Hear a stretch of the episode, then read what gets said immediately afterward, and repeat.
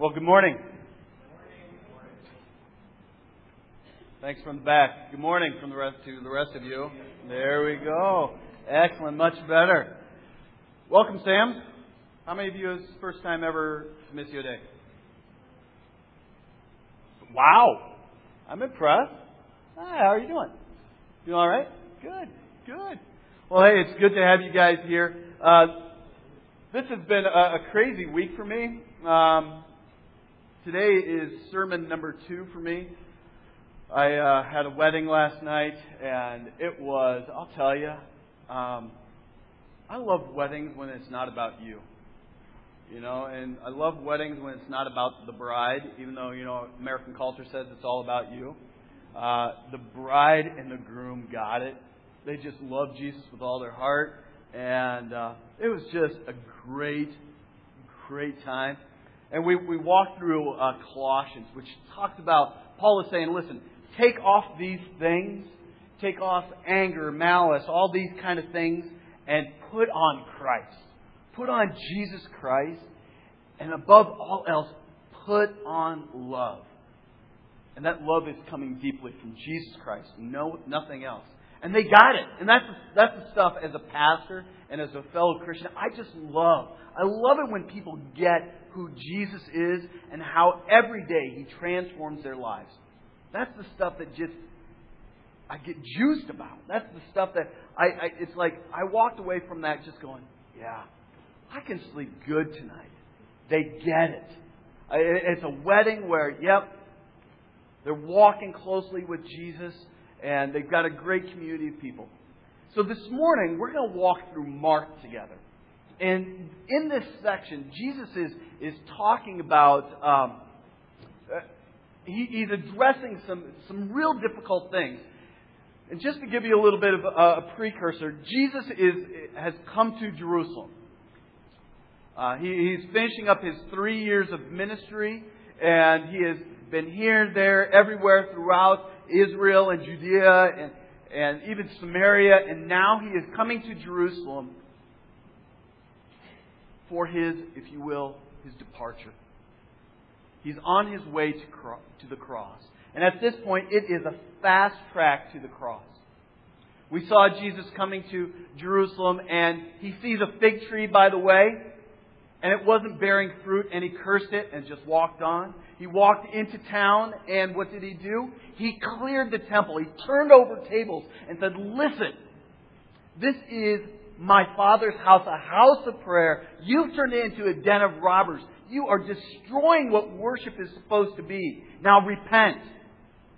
And last week was a sweet time for me again, where we as a community repented. We shared those, those deep, painful things that are just in the way. And Jesus saying, listen, I need to turn over the table of your idolatry. And you need to repent about this. And it was a sweet time. At the end, I'd say, and Jesus says, and you would reply, forgiven. Oh, great stuff. But this morning, Jesus, Jesus has some more tough stuff. But for me, it's not just a, story of Jesus uh, playing hard nosed. It's a story for us this morning getting to the core of our heart. It's not just a historical attempt, it is Jesus wanting to rescue us in our religion. Of Jesus deeping, deeply reaching into our heart and saying, No, no, no, you still don't get it. I want to rescue you. I want to redeem you. I want to change your life from the inside out. So this is not just a message for those who maybe for the first time are coming to church. This is a message for those of you who have been in church your whole life. Of Jesus saying, No, I need to save you from your religion. You still don't get it. So let's let's read Mark together. Mark chapter 12, starting at verse uh, 13 of chapter 12. Nope, I'm sorry. Listen, Mark 11. My fault. Mark 11, verse 27. page 248, 848 in the Bibles that uh, we provide for you. Man, it's going to be one of those mornings. No more late night weddings. Listen to the Word of God. And they came again to Jerusalem. And as he was walking in the temple, the chief priests and the scribes and the elders came to him, and they said to him, Now these are the religious leaders of the day. And they said to him, By what authority are you doing these things? Or who gave you this authority to do them? And Jesus said to them, I'll ask you one question. Answer me, and I'll tell you by what authority I do these things. Was the baptism of John from heaven or from man? Answer me. It's like Jesus saying, Go. Question? Talk amongst yourself. They gathered together and they discussed it with one another, saying, If we say from heaven, he will say, Why then did you not, did you not believe him? But shall we say from man? For they were afraid of the people, for they all held that John was really, really was a prophet. So they answered Jesus, We don't know. And Jesus said to them, Neither will I tell you by what authority I do these things. And here's an inconvenience little chapter break, but the story goes on. And he began to speak to them in parables. A man planted a vineyard and put a fence around it and dug a pit for the winepress and built a tower and leased it to the tenants and went into another country. When the season came, he sent a servant to the tenants to get from them some of the fruit of the vineyard. And they took him and beat him and sent him away empty handed. Again, he sent another servant, and they struck him on the head. In the King James, it's they break him, they break his head. In other words, uh, struck him on the head and treated him shamefully. And he sent another, and him they killed. And so with many others. Some they beat, and some they killed. And he had still one other a beloved son. Finally, he sent him to them, saying, They will respect my son. But those tenants said to one another, This is the heir. Come, let's, let us kill him, and the inheritance will be ours. And they took him and killed him and threw him out of the vineyard. What will the owner of the vineyard do? He will come and destroy the tenants and give the vineyard to others. Have you not read this scripture? The stone that the builders rejected has become the cornerstone. This was the Lord's doing, and it is marvelous in our eyes. And they were seeking to arrest him, but feared the people, for they perceived that he had told the parable against them. So they left him and went away. This is not just uh, Jesus telling a cute little story. This is Jesus speaking still today. And Jesus is, is pointing back in time. And he's pointing back to how God has dealt with Israel. He's saying, listen, this is how God has worked. God has chosen your fathers, Abraham, Isaac, and Jacob. He's talking to the religious leaders, saying, Let me tell, the, tell you the story that you know so well. God has chosen Abraham, Isaac, and Jacob, and He set them apart to be a holy people, a special people for a special purpose. God's chosen people. He chose them to be separated from the rest of the world for His purposes. He brought them out of Egypt. He redeemed, took them from Pharaoh's hand, led them through the Red Sea. Out of the Red Sea, they, he brought them from the land of Egypt through the Red Sea to the promised land, the land flowing with milk and honey. And God said, listen, I am the one who is providing for you. I am the one who's caring for you. I've got special purposes just for you. You are my people. I love you like a father has for his children. Those are my purposes. And he said, listen, all that I require of you is that I and I alone should be your God. You shall have no other gods before me. The Ten Commandments. I am God. You shall have no other gods before me. You shall love the Lord your God with all your heart, with all your soul, with all your mind, and with all your strength. You shall love me and me alone. That's all that I ask. No other idols, nothing else shall be in my place. Obey and follow me with all that you have. At first, it was a sweet time for Israel. But very quickly, what happened? They started worshiping other gods, falling back to, to the Egyptians' gods and worshiping some of their gods, and following the gods of, of Canaan, following the, a god of Molech, which basically was this god, an idol that was basically a furnace, and he had hands out like this.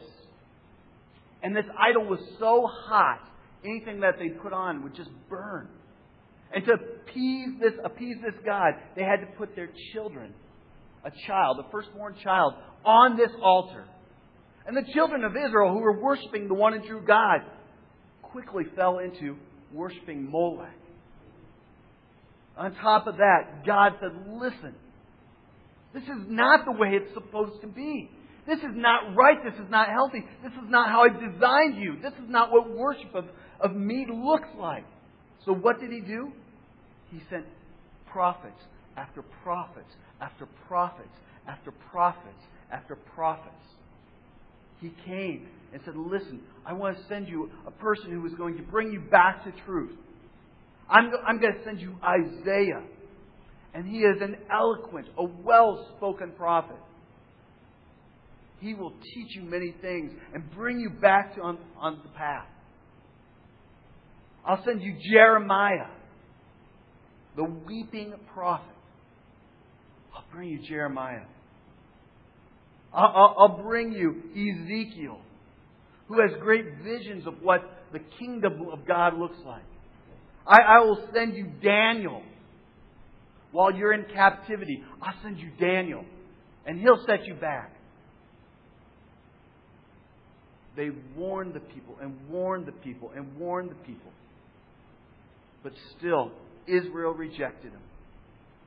They know who knew who the one true God is. But every time the word came to them, what did they do? They turned their back. So, really, this is a story for us. For those of you who know Jesus Christ, this is a story for you. Just like it is for these, these elders and religious leaders, the scribes and Pharisees. This is a story. Listen, the word is coming to you. And what will you do? What are, how are you going to respond to the word made flesh? Jesus Christ. Emmanuel. God with us. How are you going to respond to Him? Are you going to respond like the children of Israel, where they basically chastised them, sent them away, throw them out? Or are you going to allow yourself to be rescued by the King of Kings and Lord of Lords, the Prince of Peace, God with us?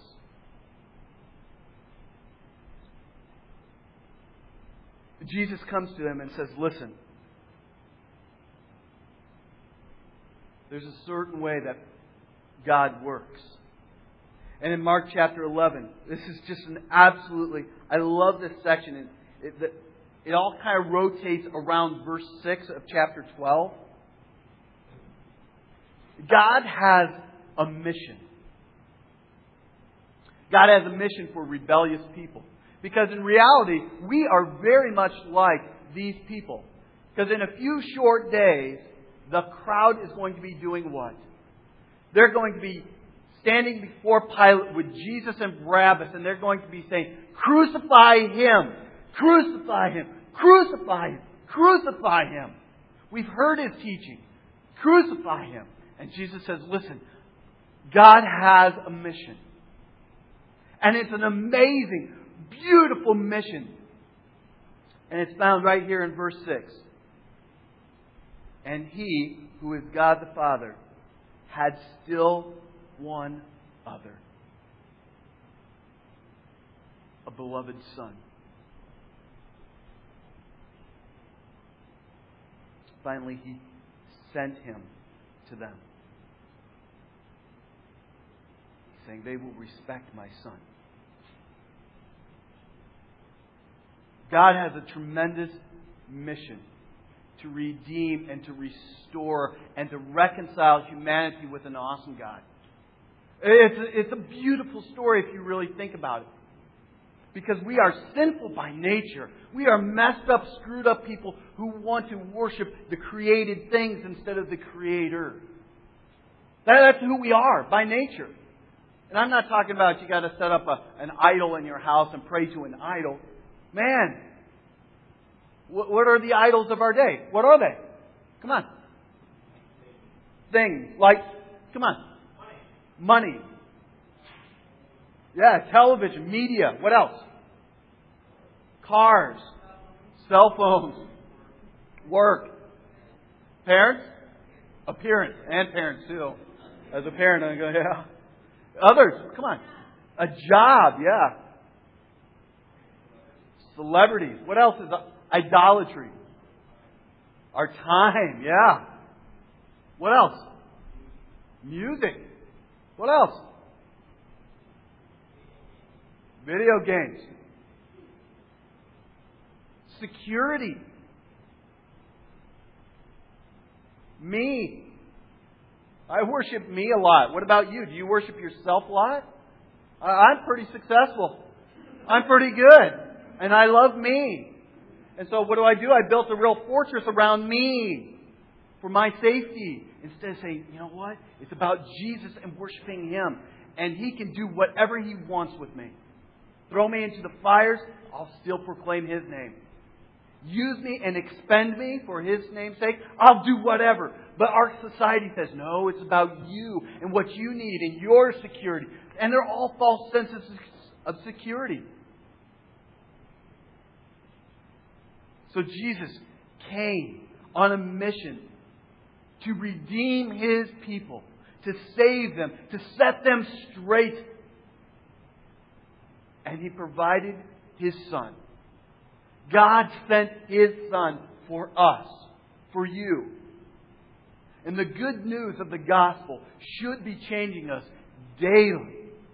It's not just the gospel that saved you, it's the gospel that is still saving you and transforming you. The gospel is that thing that is taking those, those dark places, those places that you hold tightly to, and Jesus saying, let go. Allow me to take that and change that. Jesus comes with a mission as the Son of God, made flesh and dwelling amongst us, living the life we could never live dying the death we could never die. Because only His death could appease the wrath of God. Only His perfect death and by His blood is God satisfied. And therefore we have access to God. For we have a perfect mediator. His name is Jesus Christ. And that is God's mission to send His Son so that we can have hope so that we can have access to a wonderful God. But a crime has been committed. And it's an astounding crime. Humanity took him and killed him and threw him out, disregarded him. humanity committed a crime. We all, corporately and individually, commit a crime. I wonder, you know, there, us as Protestants often have this, this negative view of uh, Christ on a cross. You know, since the Reformation, Jesus is off the cross. We should never view Christ on the cross. But you know what? I, I just wonder if that, that Catholic view of Christ present on the cross is something that we need to understand again. That the Christ on the cross is there because of us. I killed Christ. I killed Christ. You killed Christ. Your rejection of Him when He comes to you daily says, Would you follow me more closely, more nearly, more dearly? Will you follow me? Will you put down those things and follow me? Will you pick up your cross and follow me? And you say, No, I like the security of my job, of my marriage, my friends, my finances, my job, my finances, my marriage, my you name you fill in the blank. I like that. Killed Christ. You have become like the people in this story of saying, No, I want my own inheritance. I want to succeed on my own. And Christ is going, It's impossible. There's no way to the Father but through me. And we have killed Christ in our daily lives. We choose to be like the religious people of that day. They took him and killed him. I want you to think what are those things in your life that you say no to Christ about? But in reality, He is constantly having this hand that's wide open and saying, Please, please, put that to death. Allow me to take that. What are those things in your life that you hold on so dearly that have taken the place of Christ? What is it? Last week we we repented. And I hope that you don't forget those things. Because those things last week, I am pretty sure, for many of us, are still alive and well today. Things like adultery, anger, greed, lust, homosexual thoughts, fear, gossip.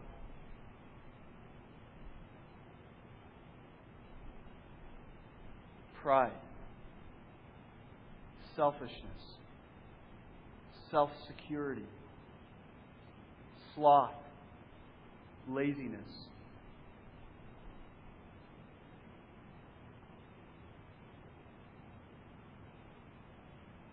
And there was an amazing punishment that took place. It says here in Mark 12, verse 9, What will the owner of the vineyard do? What will God the Father do? He will come and destroy the tenants. And he was speaking, speaking to the religious leaders of those days and saying, Listen, he will come and destroy the tenants and give the vineyard to others. He'll give, he'll give, listen, you don't want this good news? You don't cherish it and love it and dwell in it and let it deeply root in you and change you and transform you? Oh man, I'll give it to those who will take it and savor it. And look what happened. After his Christ's death, an amazing revival took place. And You know where the revival took place? Outside of the walls of Jerusalem. The Gentile world. amazing things happen. It spreads like wildfire. People's lives will change from the inside out. It's like, oh, I can't get enough of this. And they're trying to live into the gospel. So much so that Paul is writing all these letters trying to correct them and say, whoa, whoa, whoa, you're doing this wrong, you're doing this wrong. Oh, you're screwing up over here, but you're doing great. Good job. Oh, keep on going. Focus on Jesus, Jesus, Jesus, Jesus. Oh, you're getting it, you're getting it, you're getting it. Whoa. You might not want to sleep with your mom. You might not want to do this. You might not, let's correct this behavior. But you know what? Keep your eyes focused on Jesus. You're getting it.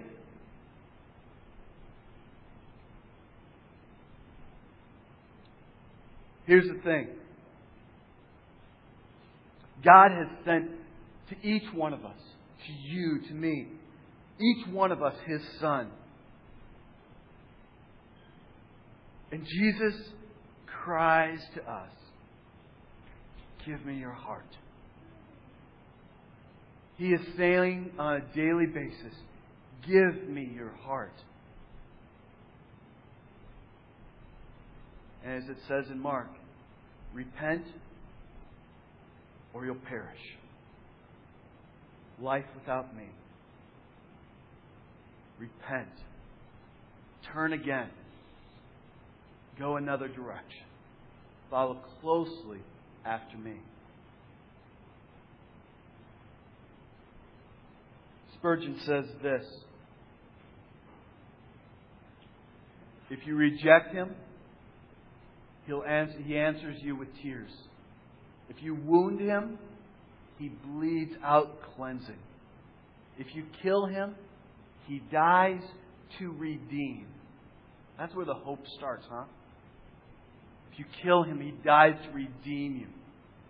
If you bury him, he rises again to bring resurrection. Jesus is love made manifest. Jesus is made love, is love made real in the flesh. His whole life demonstrated what love is. It demonstrated God's mission. Listen, you can even kill me, but you know what?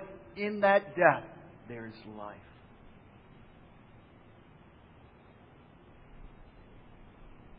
In that death, there's life. Next one. None of us loves men as Christ loves them. And if the love of all the tender hearted in the world could run together, they would make but a drop compared with the ocean of the compassion of Jesus.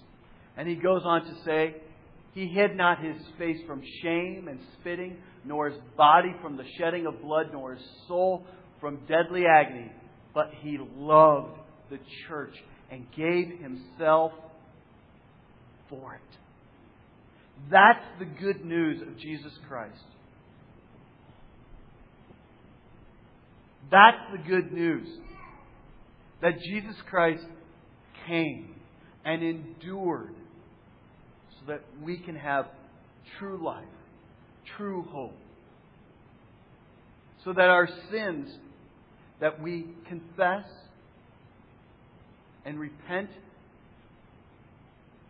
are removed. And that there is no longer an offense before God. Your good deeds get you nowhere. Sam, I don't care how many toilets you clean. I don't care how many baby bottle pops that you sell, how sweaty you feel None of that will get you closer to Jesus Christ. None of it.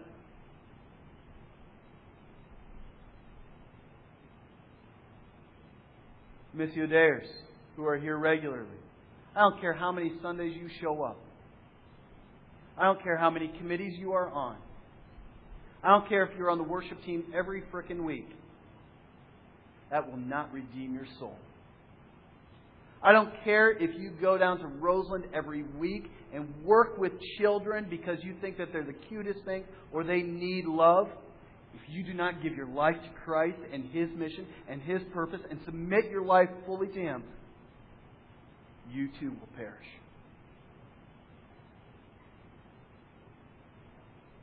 I don't care if you've been in the church all your life, been raised by Christian parents, even gone on a mission trip here or there. That will not save your soul. I don't care if you have gone through the rites and rituals of a church. That you've been confirmed by this church, or you've been a member of this church, or that church, or that denomination. You know, I don't care. That is not going to redeem your soul because the offense is still there. We have killed Christ. And He desires our full life obedience and submission to Him. That's what He wants. Because you know what that is? Worship. That is worship. So the question this morning is how are you going to respond? What is going to be your response? Is your response, oh, that's a nice one. I felt a little guilty at first. Let's go out to eat. Let's pick up chairs. Or is your response going to be, Jesus, here it is. My life, my all. Here it is. A life of worship. Or will you continue to kill him on a daily basis and throw him out? The response is yours. Let's pray.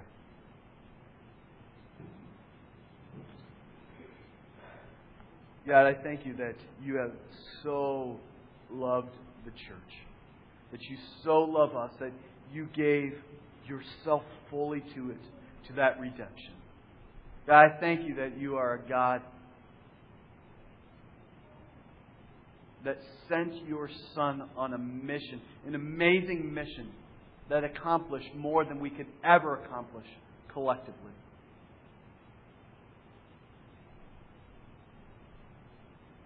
Father, I thank you for your Son, Jesus Christ, who by his blood and his death has gained access for us to you. Jesus, we thank you for the work that you have done on the cross.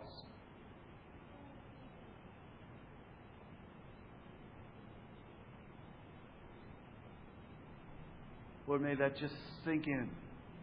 The sweetness of what that means for us as, as people, as humanity.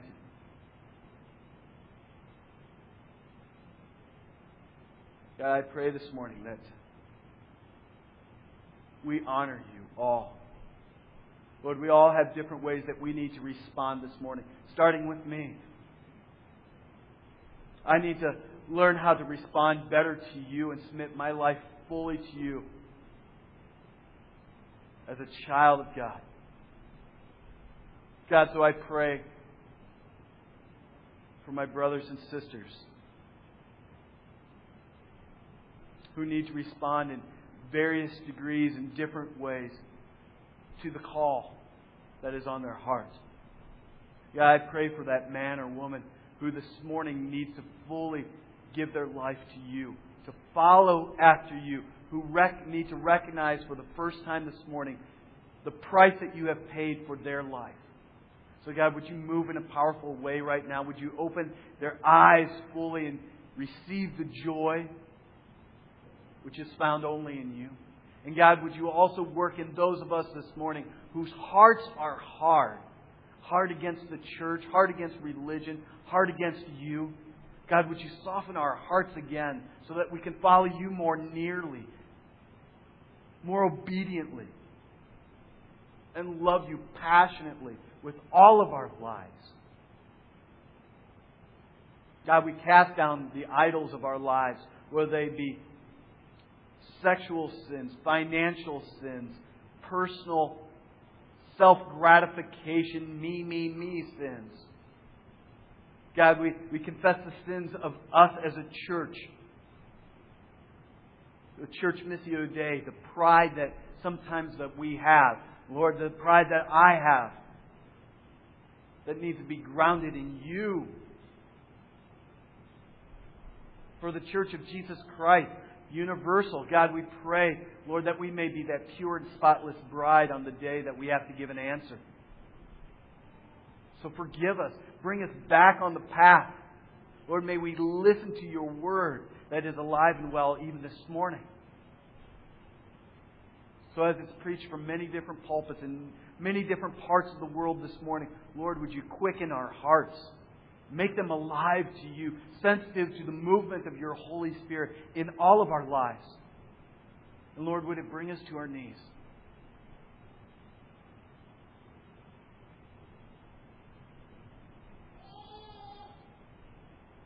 God, would you just in these next few moments, in the silence, Lord, we are going to confess our sins to you. And we know that you are faithful and true, that you will remove all of our sins. And we will be white as snow because of the work of Jesus Christ. So, Jesus, would you hear our prayers as we pray to you?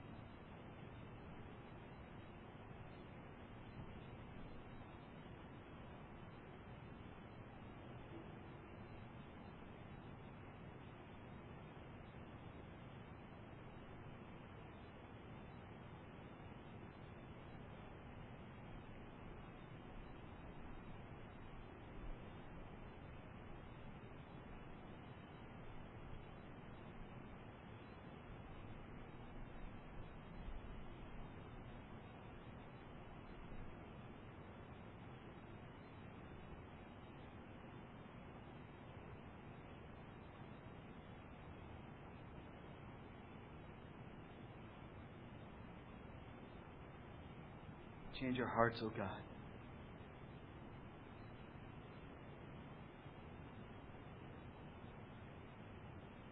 Change my heart.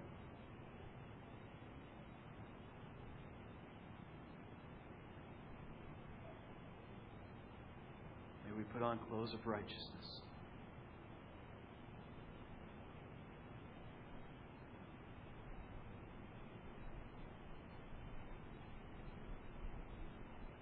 Father, thank you for hearing our prayers.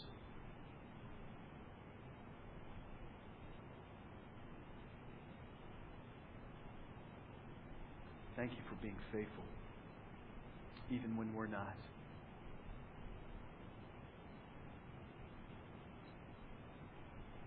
We pray this in the name of Jesus. All God's people said.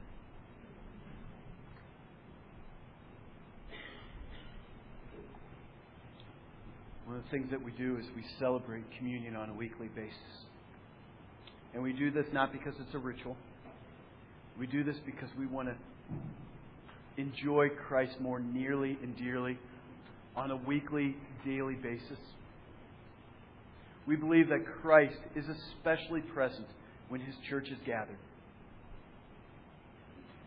That He's here even amongst us now, ministering to you. And as we come together to the Lord's table, He wants to minister to our hearts. He wants to speak to our minds, our affections. He wants to reassure you that as far as the east is from the west, so far has He moved your sins from you. And how does He do this? He gives us beautiful pictures. The pictures of his body through the bread that we break. Saying, This is my body. It's broken for you. This is the life that I lived. The life that you can never live. Pure, holy, and blameless. But it's broken. So that you can no longer be broken. He said to his disciples, Do this in remembrance of me. In the same way, he took the cup.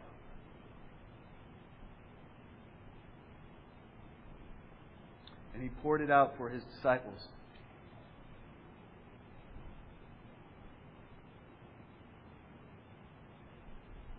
Saying, This is a picture of the blood that I will be shedding for you in a few days on a, on a hill called Golgotha. I'm going to be shedding my blood so that you may have access to the Father. I will be the last lamb slain, the perfect lamb. That's me. So that you may have access to the Father. So that you will have life now and life eternal. This is a meal that we celebrate as a family. So if you have professed with your mouth and believe in your heart that Jesus Christ is Lord, that you have given your life fully to Him, and desire to be obedient and continue to seek obedient ways to follow after Jesus Christ, this is a meal that is open to you. If you have not yet professed your faith in Jesus Christ, I want to invite you just to sit back and watch. We're not the kind of community that's going to judge you. But this is a meal that is reserved for those who are followers after Jesus. So if you are serving, would you come forward?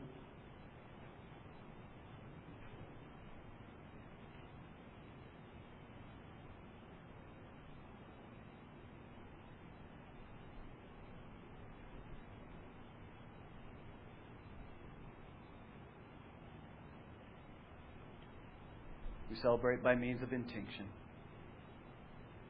the body of Christ broken for you. The next station the body of Christ or the blood of Christ poured out for you. Amen. So come when you're ready for all things.